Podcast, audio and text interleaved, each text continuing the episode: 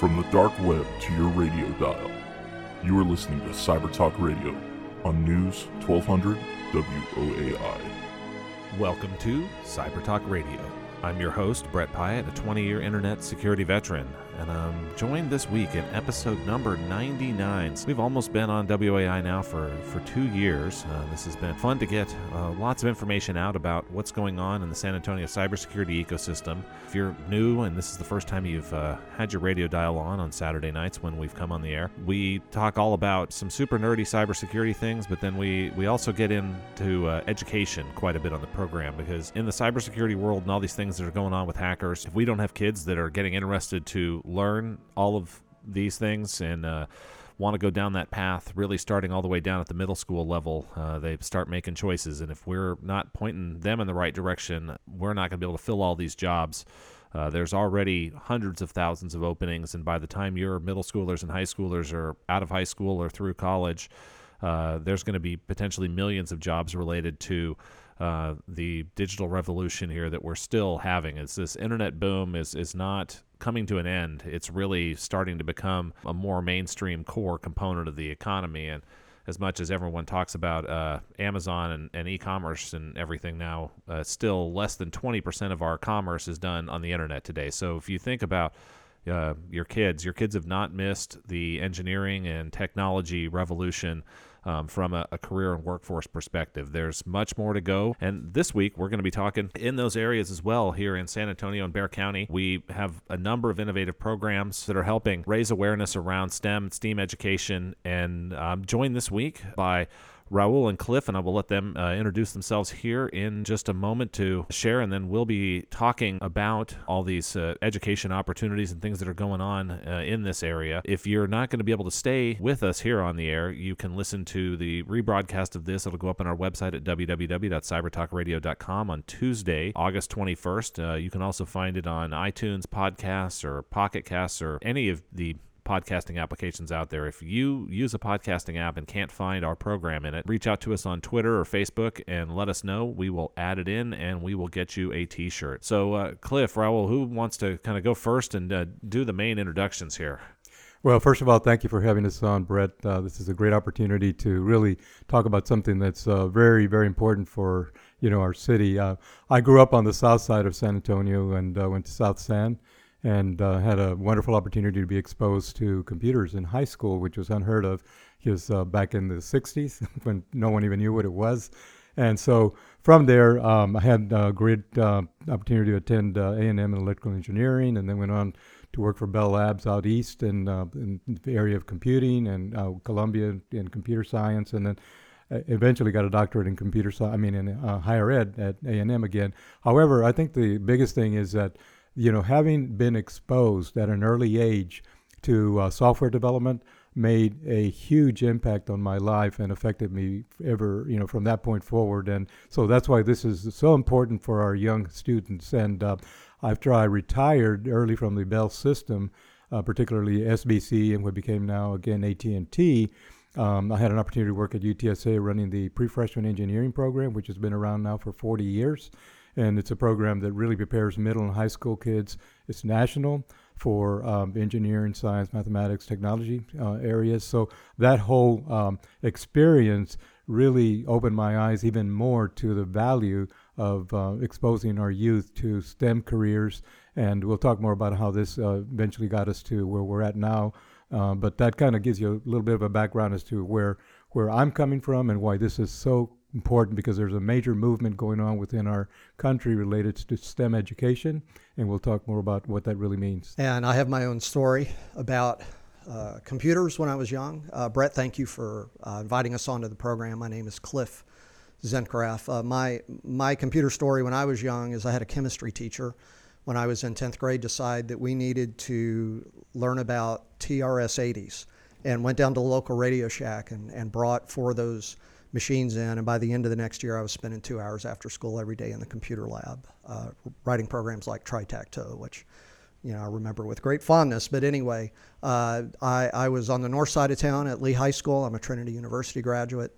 Uh, worked uh, as a software developer in town for some time. Uh, the last job I had in that space was at Secure Logics Corporation. I was employee number 23, was there for about three and a half years. Uh, right in that time frame, there was an effort in town uh, called SATI. Some who have been around might be familiar with that name as the uh, San Antonio Technology Accelerator Initiative. And I had a couple of folks approach me and say, We want to start an IT and security academy here in town. We've already started an aerospace academy and we want to make a second one. And that was really, in hindsight, a career change for me, where I went from being a software developer and manager and executive to being in the educational technology space. Uh, I eventually went back and got a master's in technology commercialization uh, at a place called the IC Squared Institute in UT Austin and continued to run my business uh, in the ed tech space, serving middle and high schools, uh, community colleges, also universities. And through that work at UT Austin, got involved in innovation training. And I now get to travel around the country and around the world, uh, helping entrepreneurs learn how to bring their pro- bring their product ideas to market. And uh, eventually went back and got a doctorate in learning technologies. And that means that I'm a little dangerous sitting here uh, Yeah. talking about STEM and STEAM. And, and uh, but I have a particular interest, and and some of my uh, research has been in the area of how STEM education and STEAM education intersects with regional technology policies and why those two should be intentionally integrated. Uh, so again, thank you for being here. I'm uh, looking forward to the conversation. Absolutely. So, what are you you, you guys working on together now? Well, so you know, in about uh, 2017, early 2017, we got involved, and and uh, Cliff has been an integral part of uh, this initiative.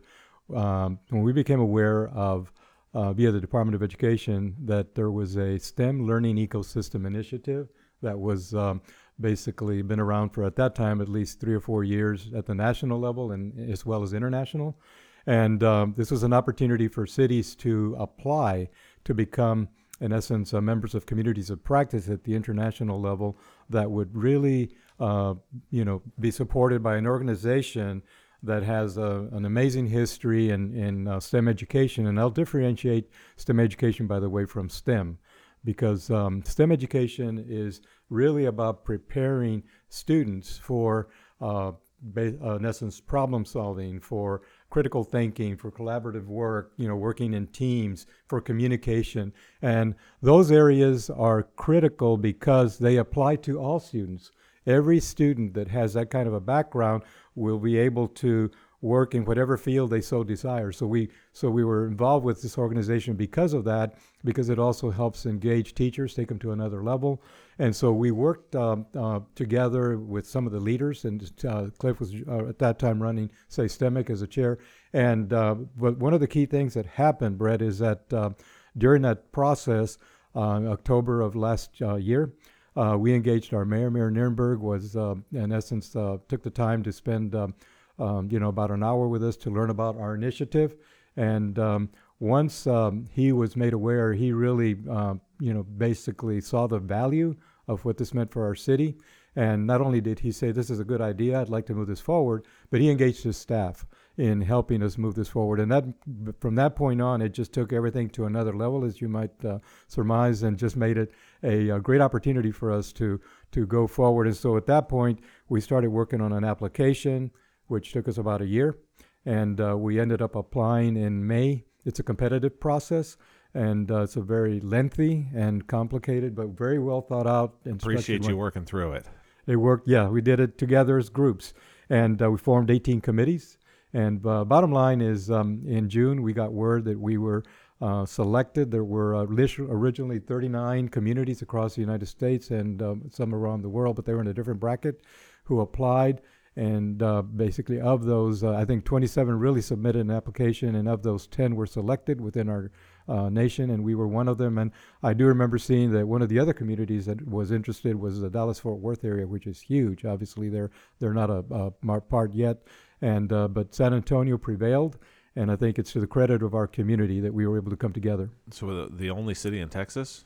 No, no, Austin was there before Austin, us. uh, so, so us and Austin. So the Yes. yeah, what eventually, and I'll I'll say this, and, and people will cover their ears or maybe turn the radio off. But I think that Austin and San Antonio need to be one metro at, at some point. Uh, And uh, may, we may need- I say amen, brother, to that? Yes, yeah, please, And, uh, yeah. And, and, and if I may add, there's a, actually a little quote I like to use a lot that by 2050, the San Antonio Austin uh, MSA will have between 8 and 10 million people. yeah.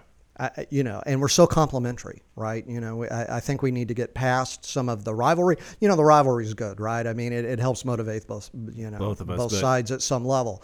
But we also need to cooperate a lot more, and I see that a lot. You know, living here, this is home, Yeah. but spending a decent amount of time there. Yeah, and, and Austin and the listeners, if you're because this 1200 will go all the way up into Austin. So if you're up there, if you even add Austin and San Antonio together, economically we're still half the size of the DFW metro. So um, we really need to, to cooperate and, and become the third major metro um, globally in the state of Texas. Agreed. If, if I may add to, to some things that Rudy said, uh, one is I, I think the support of our mayor on this effort is so critical, and it, it's not just STEM and STEAM. It, it is the way that he is making us face the issues that we have uh, in the city uh, across a broad across a broad range of areas. Uh, you know, certainly this is one. Uh, the the effort that we have done that is complementary to Sabes but but very much in line and consistent is the the mayor's K-12 Smart City Challenge, and in in that effort, we are exercising some of the principles that Sabes is is implementing, but we're doing it from the ground up. And uh, I think you had started this uh, this little part by asking what Rudy and I work on together. That's actually probably a longer list than than perhaps we could talk about here. Uh, but all of those are in the STEM and STEAM space. And, and the last thing that I wanted to add, uh, Rudy talked a little bit about what STEM is. I think it's really important to note that, uh, at least in the view of people like me, we're not talking about STEM unless we're talking about integration across at least two of those four uh, letters in the abbreviation, right? Yeah. You know, and that is not. I always want to be very clear that is not to, for example, criticize a classic math class or the accountability that happens as taxpayers. We want to know that our students are learning something in that math class. But if we are going to get past that kind of education and get into the education that is really impactful and that has a reverse beneficial impact to learning, it's not just about getting the people into career and into the workforce. There's this learning benefit that comes back the other way. I think it is really important to address STEM and STEAM in that respect. if you look out into what's going on with computing and technology, computers are getting really good. Like your tri-tac-toe now, no one's beating the computer at tri-tac-toe anymore. Uh, but as you, you get into more complex problem solving and, and more areas of ambiguity, the human brain is much better and is, will be much better for the foreseeable future. And I sit um, saying this as someone who's uh, spends a good amount of time researching into AI, where it's going, and how we can apply it inside of the business that I, I run um, during the day, uh, when rather than when I'm not on the radio here in the middle of the night. That and so for those kids in education, like the pocket calculator and being able to do that, I mean, arithmetic now you don't necessarily need that, but even looking up facts anymore is it's going to become something that's available to you. That augmented memorization. Uh, is not what the the workforce is going to do, and it's not what we need to be teaching in schools anymore. So I'm super thrilled to hear you thinking cross discipline, combining things together, that abstract thinking and the problem solving, and, and the things that you're not going to be able to teach a computer or program a computer to do well for a, a very long time. Still. Well, well, so I'll tell you that uh, as an 11th grader, Tritec-Toe kicked my tail, and and and I, and I don't mean in winning the game. I mean just trying to figure out how to program it, right? Yeah. And I imagine that kind of experience for today's for today's students as well. And it, you know, it's all about this is the the soundbite, but it's all about the four C's: communication, creativity, uh, collaboration, critical thinking. And I Very think you know the you, you hit on the, the key, Brett. You know, problem solving is very very critical because uh, you know people talk about okay, there are jobs that haven't been defined yet that are going to be in essence available, and the key again is if kids know how to problem solve, then they're going to be able to address whatever you know the issues, and they're going to be dealing with much more complexity than we dealt with with uh, some of the issues that we see now globally that uh, you know they're going to be faced with. So that's why uh, STEM education at K to 12 provides a great foundation. Whereas the STEM portion of it, I mentioned to you could look at the difference, is really more at the um, university and college level. That's where you have, you know, the ability to major in physics or, or mathematics or engineering, architecture, you know, those areas. However, if a child wants to major, you know, in, in basically uh, counting or they want to measure in a non, if you would, science and, and uh, technology field, they still are going to be faced with having to deal with technology because technology is everywhere, it's ubiquitous. So we, we really need, again, for them to be valuable and effective, uh, that foundation is critical for, for their ability to, you know, really provide value to whatever discipline they decide to pursue as they move forward. Yeah, I mean, I, I couldn't agree more with what you're saying there. So um, I heard a, a, term that I'd never heard before uh, just this last couple of weeks ago. So we've all heard literate before. Uh, but I heard somebody use the word numerate on like that we all actually need to be able to understand numbers and math as people are uh, making data um, using data to make decisions more and more, and we have a, a, large portion of our population that doesn't feel like that that numbers don't make sense to them because we haven't built that fundamental uh, knowledge there. Is this is this a, an odd conversation I was having, no, or is this no. something that you guys as a, educators talk about all the time? well, I have a personal confession to make, which is that I was a terrible math tutor to my oldest daughter. Uh, she, you know, she really, you know, coming up through high school, you know, would bring her math homework home and I would try to help her with it. We eventually found a tutor that was much better with her than I was, thank goodness. She's now a BSN, a nurse. And, yeah. and where she really went over the line between uh, taking a math problem and addressing it as something that you apply rules to and having it really click in her brain is when she had to start thinking about it in the context of nursing. And, you know, this ability, for example, to estimate, right? I mean, yeah. to me, part of being numerate is being able to like look at what you think is the solution to a problem and say that can't be right and then to go back and look at it again. Yeah. she crossed lines like that when she did it in context.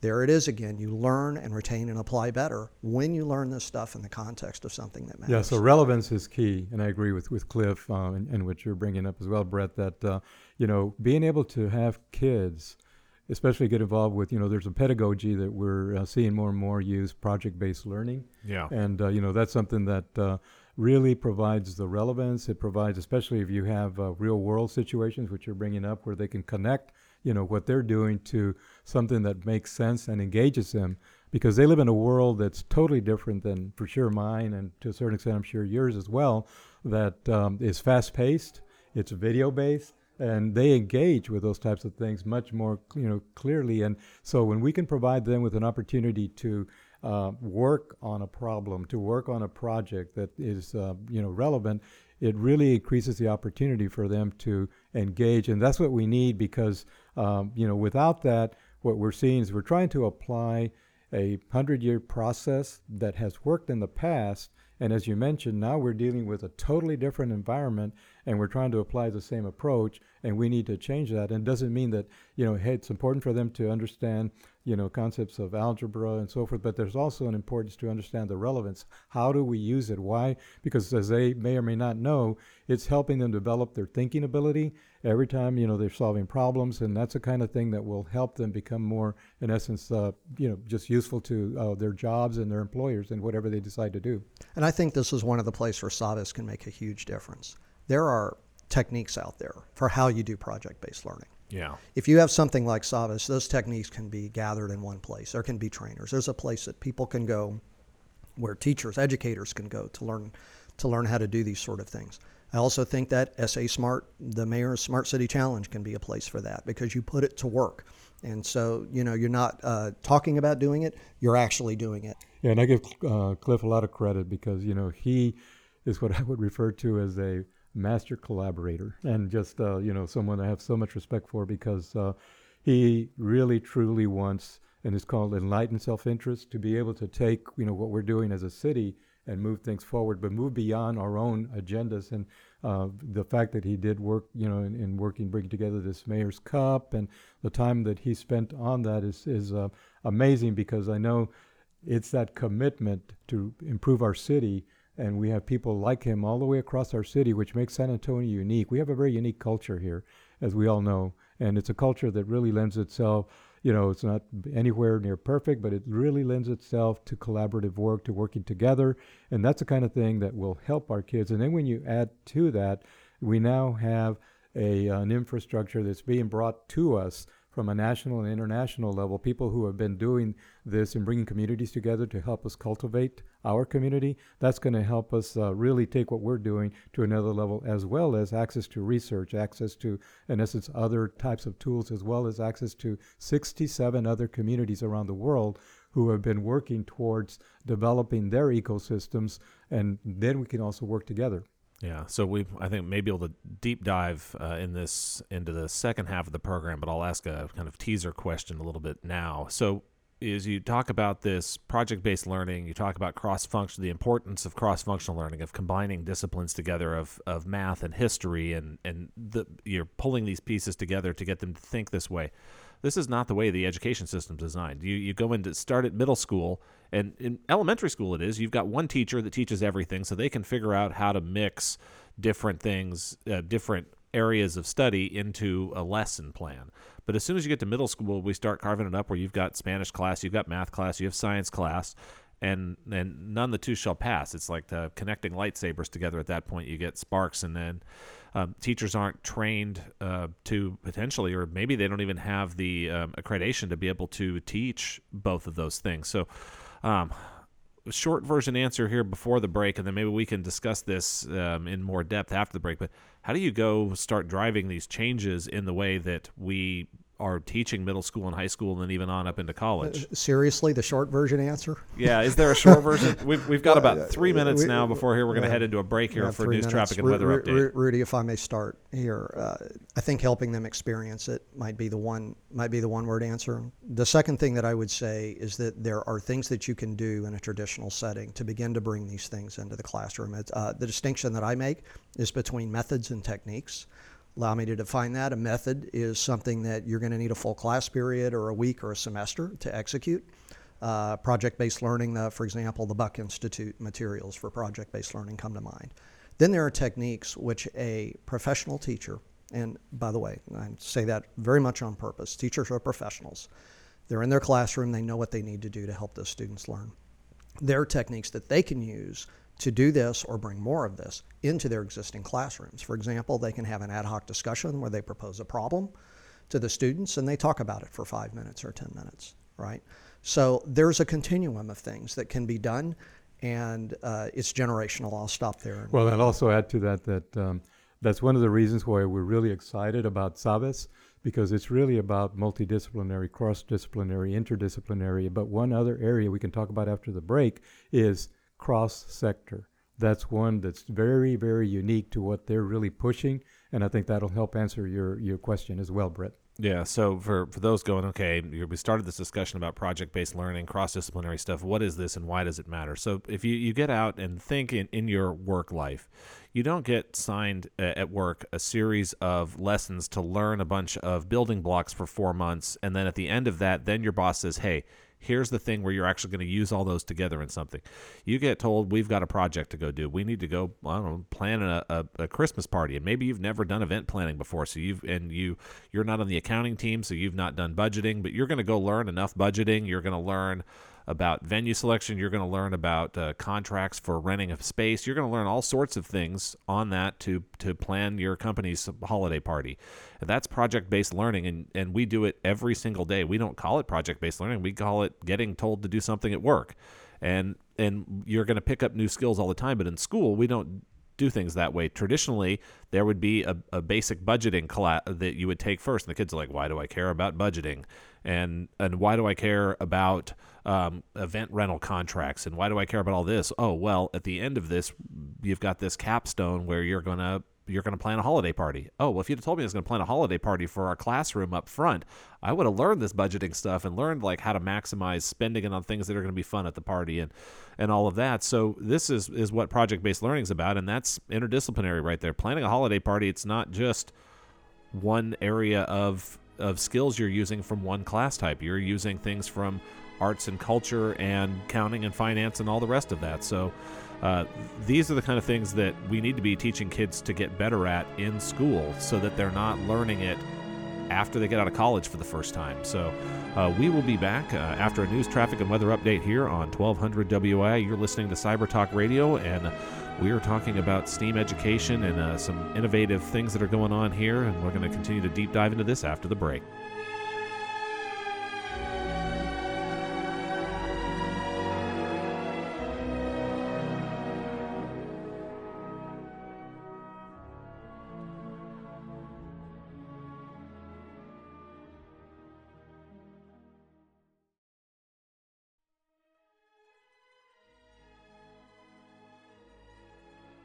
Welcome back to Cyber Talk Radio. I'm your host, Brett Pyatt, a 20 year internet security veteran, and we're talking with the San Antonio and Bexar STEM and STEAM ecosystem, uh, SABIS, and I'm joined by two guests this week. Uh, if you are just uh, picking this program up here after that news, traffic, and weather update, uh, you can listen to the first half of the program uh, on our website at www.cybertalkradio.com or on uh, your favorite podcasting service, or if you would like to look at a still photo of us while we uh, discuss these topics, you can pick us up on YouTube as well. So if you missed the first half of the program and wanted to learn uh, some of their background and the background of uh, the SABIS organization, uh, we covered that. We know if you uh, stuck with us through that break, we'd uh, promised we were going to talk a little bit more about kind of this cross-disciplinary learning, project-based learning, and I'd, I'd asked Cliff for a, a, brief answer before the break. I mean, we're going to dive into that, but before we we get to that piece, um, STEM, steam, Rudy. What's the difference between the two? I mean, other than what comes out of my tea kettle is steam, but that's not what we're talking about here, right? You know, STEM STEM has been around for a, a, long time. As a matter of fact, it was coined by um, the National Science Foundation, and they originally called it SMET, which is not very appealing. So they've changed the acronym to STEM eventually, and and um, However, uh, STEAM is a you know more relatively newer approach. It's really about integration. It's uh, you know curricula that really brings together you know the STEM. Of course, we, we know the, the, the you know the science, the, the the technology, engineering. Now with art, design, art and design, and the mathematics. But the key again, as we brought up, for the others as well as for this now is the integration of those because what we're really seeing and we're starting to see more early research in that area that it really helps increase the social you know, as, as well as the cognitive growth for kids so that they can, in, essence, increase their creative and innovative skills. And it's also very important because what it does is it addresses what uh, I, you know, have called critical skills, which a lot of folks in, in the industry call soft skills. Yeah. You know, which are so, cri- so important and critical, the ability to present, communicate, the ability to write well, the ability to you know work in teams, um, you know the the ability, the ability to to collaborate, problem solve, all those uh, areas are so important to business and um, you know or, or any any area discipline that you're involved with.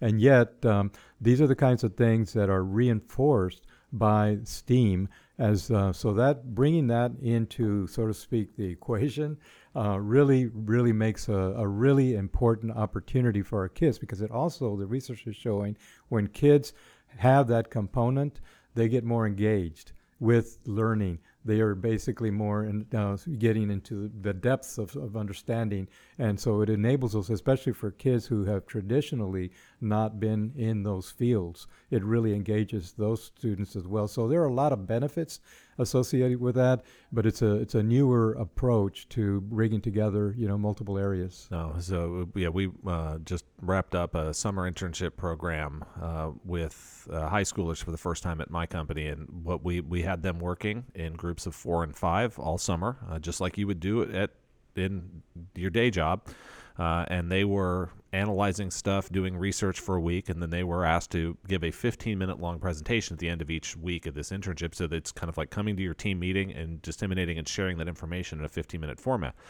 And the first week, because they don't ever do that type of stuff in class now, I think the longest presentation was maybe seven minutes um, because everything is so rushed. But in our work world, the 15 minute presentation to a team meeting nothing. You do 15 and 30 minute or hour long presentations all the time, and um, you're you're we learn as adults to gather a bunch of research and information and distill it down to whatever that format is. We're going to share it back in, whether it's 50 minutes here on the radio, whether it's 15 minutes in a team meeting.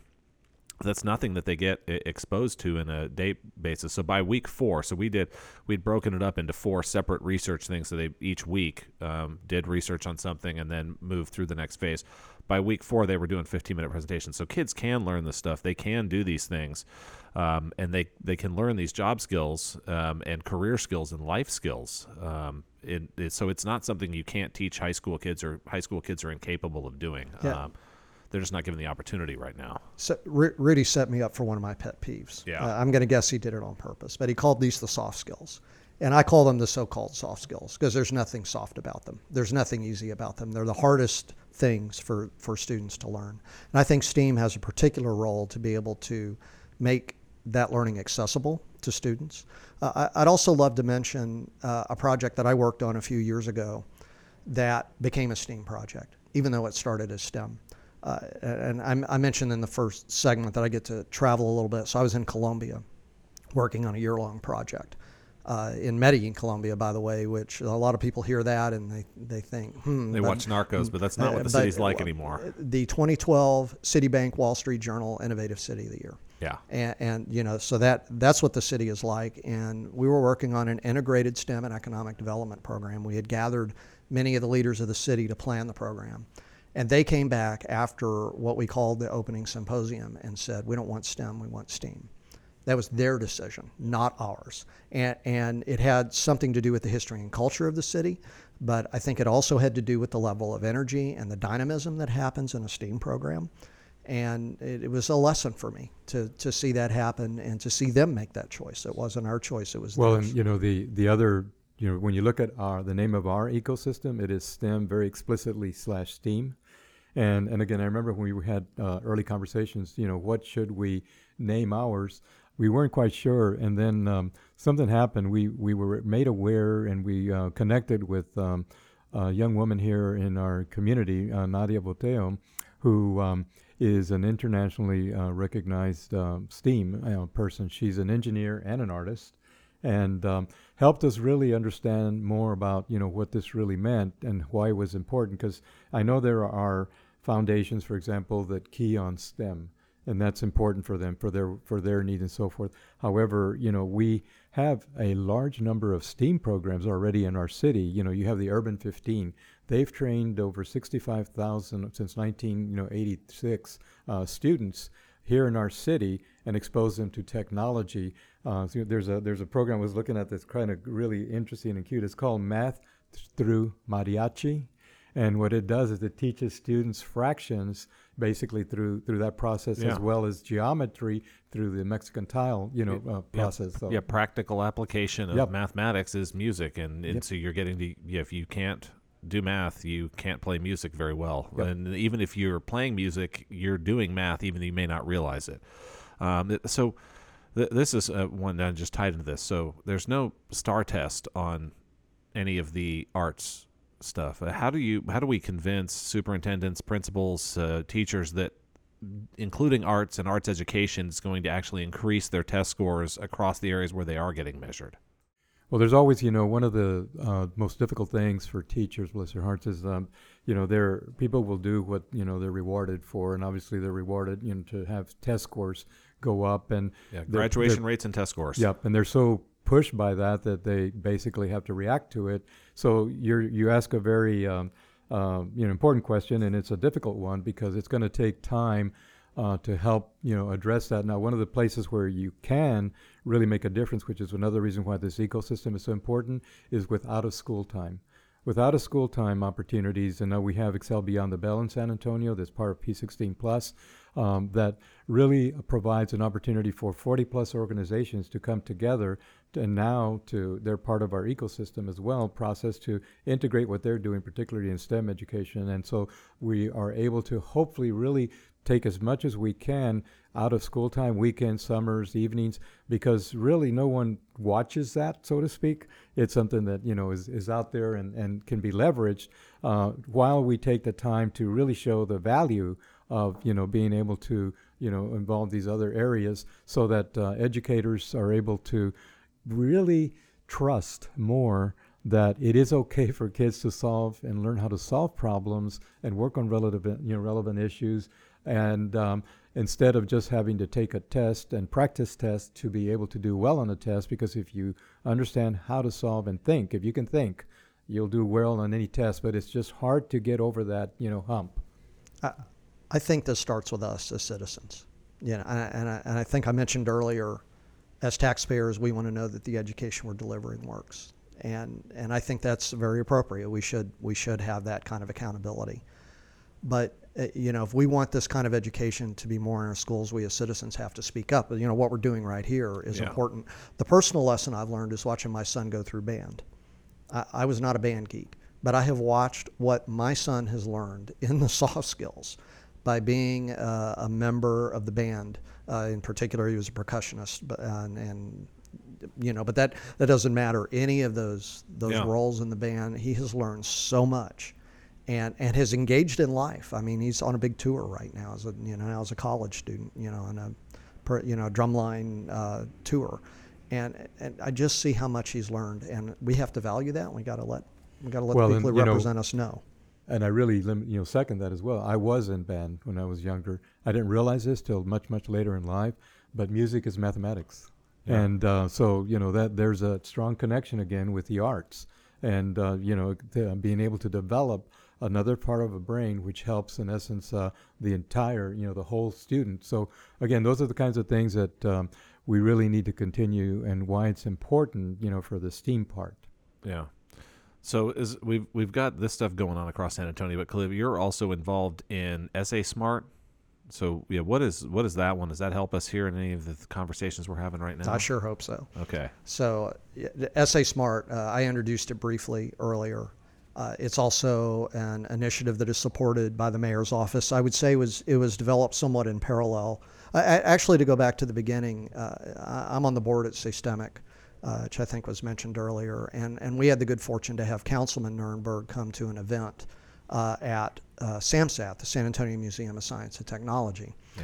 and If you want to learn more about SAMSAT or Systemic, you can uh, pull us uh, CyberTalk Radio up on iTunes, your favorite podcasting service. We've had guests on from uh, both SAMSAT and Systemic, uh, where we covered those uh, in details. Great learning there, and it's just yeah more of the many things that we have going on here to try to tackle this challenge in the city. Well, there's so many of them, and, and seeing them work together. So we so we had Councilman Nirenberg out, and that started a very kind of slow moving conversation about what we might do in the in the STEM area, and and uh, many people contributed to this. For me, where it really crystallized, uh, I was on another one of those trips. I was in Delhi, the day that our country pulled out of the climate agreement, and I was on the 20th floor of a hotel looking at what was essentially, you know, a, a horrible, um, you know, smog alert Yeah. going on, which is basically, you know, four out of five days in Delhi or something like that.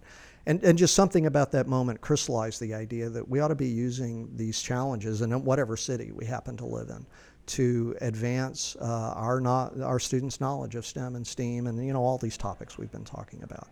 So that led to uh, this initiative called SA Smart, the Mayor's K 12 Smart City Challenge, where we're taking the topics that are in the SA Tomorrow plan uh, that has been developed by our city leaders to help us uh, basically move us toward 2040 and to use those challenges as challenges for students to, to bring them in and the research. You uh, you know we were talking briefly earlier about the research that you had your students do in uh, at Jungle, uh, your interns at Jungle Disc. So we had them do research, we had them do a pitch, and then we had the mayor give the mayor's cup for this for this award. And so to me, this is an, an one example of many things that are part of Sabas. And uh, but meanwhile, we'd love for others to be involved, and you can go to sa-smart.org if you'd like to learn more about what we're doing in the SA Smart Yeah. program. So we I promised those that have stuck with us here through the break. I was we were going to get some more into. So elementary school, we're doing. Uh, well, you have a teacher that has the ability to uh, teach cross discipline to uh, potentially do project based learning. It's like, hey kids, we're gonna do this thing and it, and it's gonna then they can mix in all sorts of different um, curriculum areas into that lesson. As we get up into middle school and high school we've divided teachers off into specialties. We've told students that you learn biology separate from math, you learn physics separate from math class, which is a little bit crazy to me. But I mean, that's the way we teach stuff now, and that's the way I learned it. But I think we're now coming to the realization this may not be the right thing to to do. How how do how does this evolve inside of, of the schools to um, kind of reverse this trend or get teachers collaborating with each other? Well, again, when we look at um, the reason to be involved with this ecosystem, one of the things that uh, they really focus on, Brett, is um, you know, in essence, uh, multidisciplinary, interdisciplinary being very key, which is important from what you're bringing up. You know, break those down those silos is one, and then looking at you know how have others successfully moved that forward. But the other area that has not been uh, necessarily even it's even more complicated is a cross sector, which means really how do we if you have a program that's successful uh, that for example is taking place outside of school, how do we connect that program with what's taking place in the classroom? How do we connect that with what's taking place in business? And um, that is going to take a different level of energy, a different level, it's a different level of complexity to address that because that's where you really start connecting, you know, these different uh, disciplines more directly together so that um, it even takes what you're bringing up to another level yeah. be- because of the, you know, that opportunity to bring students up, you know, at, in, um, uh, in a relevant, uh, you know, world in terms of, you know, the business and uh, and then understanding how all these topics come together. And you also mentioned elementary school. Well, one of the things that um, we also need to do at the elementary level uh, is strengthen the teachers in terms of their technology uh, knowledge and so forth to really take advantage of the fact that they can uh, get involved with cross-disciplinary, you know, interdisciplinary, in essence, work that takes place. So there's, I think, those kinds of, um, you know, opportunities and best practices that we can apply to help our own education system move forward.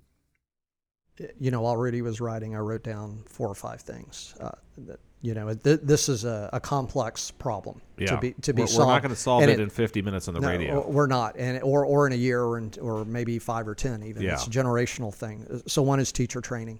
Uh, you know, right now we train teachers to teach individual classes much more than we do to do project-based learning. There are many programs out there that, that yeah, try we, to we help. actually restrict teachers from teaching things that they haven't gotten a special certification in. So Uh, that's that that's correct, and and I think we also don't respect uh, teachers as professionals sufficiently to to give them room to close the door and do that what they know will work. Uh, the second is school structure. Uh, you hit it elementary school supports it more than middle or high school does. Uh, you look at at uh, schools that are working on this, STEM academies. You look at the CAST Yeah. uh, schools, right?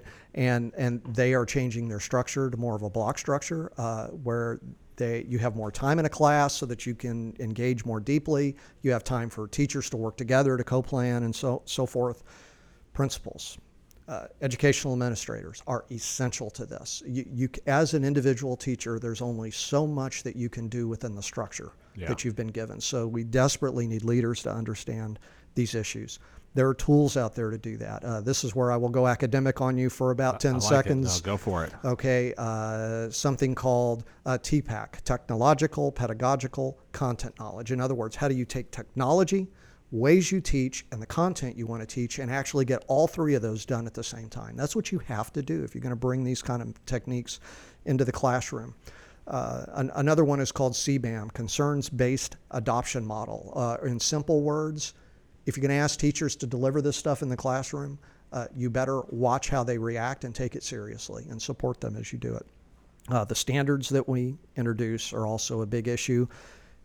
It's going to take all this stuff to unlock these capabilities. Yeah. And if we can unlock it, we will get a virtuous cycle going in our city, and other cities can do this as well, where you have interplay between the ability to bring professionals into a classroom to deliver those benefits to students, or you don't. Yeah. So uh, if I look at the the daily life of a teacher, and they're and and if I'm a teacher listening to this right now, and you're going, I have to do more stuff. I have to spend more time collaborating with my peers. Um, right now, I'm spending all my time grading papers, entering grades, um, and and the rest of these things. Uh, so uh, we were talking um, off the air during the break for a, a, a bit about um, some of the stuff, and I want to share this on the air. So you gave an example of one of the um, Stanford, I think, open courseware classes they did on artificial intelligence, and they had ninety thousand students in the class, and so. What, what did they do there to, to grade these? Because they didn't just give them a bunch of multiple choice tests. No, as a matter of fact, uh, you know that was a, a, new challenge, and they what they did, which is interesting, is called you know, walking the talk. They uh, it was an AI class, and they used uh, AI techniques to actually assist with the grading.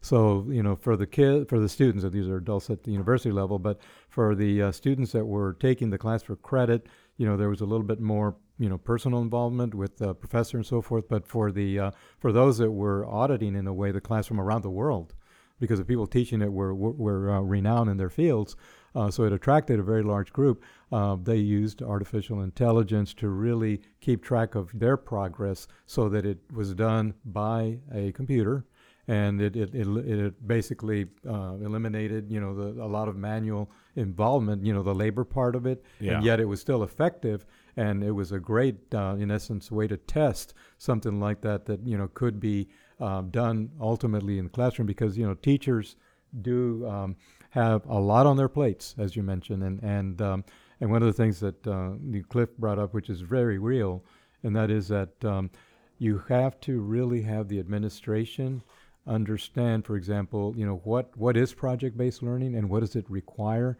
Because first of all, you know, some teachers, you know, may be very comfortable with the way they do things, so they may not be as interested and at that point able to make that leap. And then for those that do, uh, they then have to, you know, get the right support to be able to make this work. But if their administration doesn't have a real clear understanding of what it's required to switch, then again, it's going to basically not work. Yeah, it is like is I, I think about some of this stuff. If you were um, from a the collaborating on the lessons piece and, and just even doing interdisciplinary curriculum coordination to where maybe you're in a biology class and you're doing stuff with fractions about cells dividing and then you're in your math class and you're working on that same thing right now and then you're in your music class and, and in music they're talking about the notes and the division and you're working on that same skill across three areas you're going to learn that much better than if you were just doing fractions in math and you were doing um, something else in biology and, and something else different in music at that point in time. So you, you get that collaboration in the school. That's not even project based learning um, at all. That's just curriculum coordination, which doesn't happen a ton right now, I guess. That's the way our brains work. Yeah. You know, a lot of times we act uh, objectivist. Okay, what do I mean by that? I mean that I've got a fact and I'm going to deliver that fact to you, and by golly, you better absorb my fact because it's here's the fact. Okay. Yeah. You know, th- th- then there's this other, and here's the fancy word again, constructivist, right? Which is that I'm going to teach you, but actually you're going to learn something than the next person, then the next person, then the next person. That is when we are successful in delivering learning to students, or mo- let me say most successful. Yeah, personalized not learning. black and white, but it's it is personalized learning and it acknowledges the fact that your starting point is different and what you're going to retain is different and then you're going to apply it. And that's Yeah. what we want. We want them we want these students to be able to apply these skills. So uh, if if you've got folks that uh, are listening out here in the schools and the teachers, administration, faculty, uh, involved parents that uh, go to school board meetings and uh, stand on a soapbox and um, try to push things in the right direction, uh, where can they learn more about what you guys are working on? How can they get involved from here? Well, I know with uh, you know uh, this week, as a matter of fact, uh, we're in the process of putting together, you know, our website. We're putting together for for Sabas and uh, all the media handles that we need, you know, so that there will be, you know, your, we'll have Facebook, we'll have all the standard, um, you know, media connections that we need. So, um, but for, for right now, I think uh, you know the, the main thing is uh, we're we're um, if you can Google the uh, San Antonio Bexar. Um, ecosystem, uh, STEM STEAM ecosystem, then I think that'll give you a good place to, to get started. And we have uh, more and more continued to spread the word across the county, really. Because, by the way, I also want to mention before we, we, we done that we um, later also involved the county itself. And so I know Judge Wolff has been very supportive and his staff as well. So that's helped us with what you know we're trying to to Yeah. address. So all of those things are, are there, and of course the city um, staff will have a lot of information on on this in, uh, initiative because they've been very supportive as well. So there's multiple areas, but there will be you know more formal things uh, later this week that will be available. i talked a little bit about sa uh, smart uh, but just very briefly those were four to six uh, member student teams grades 7 to 12 uh, sponsored by teachers. And if you want to know more about that, you can go to sa-smart.org. We're hoping to have a lot more teams next year. Uh, some of our partners in SA Smart were Systemic. Uh, that's uh, the word systemic, but with an SA at the beginning. And also, Communities and Schools was a huge supporter. Uh, also, SAMSAT, which we mentioned earlier. And if you want to learn more about these styles of teaching, these ways of bringing lessons to students, visit those organizations. Yeah, when we've had on uh, the principal of uh, Cast Tech here as well, she talked about project-based learning in detail. So yeah, that's a, a another a good one in our past. Well, thank you uh, both for joining us this week. Thank you for spending uh, many more hours in your life working on this to. Uh, transform uh, the hundreds of thousands of kids we have here in school into uh, folks that are going to be able to go on to uh, long, happy, enjoyable lives and great careers because they're going to the education system uh, that will meet their needs and, and our needs as employers going forward.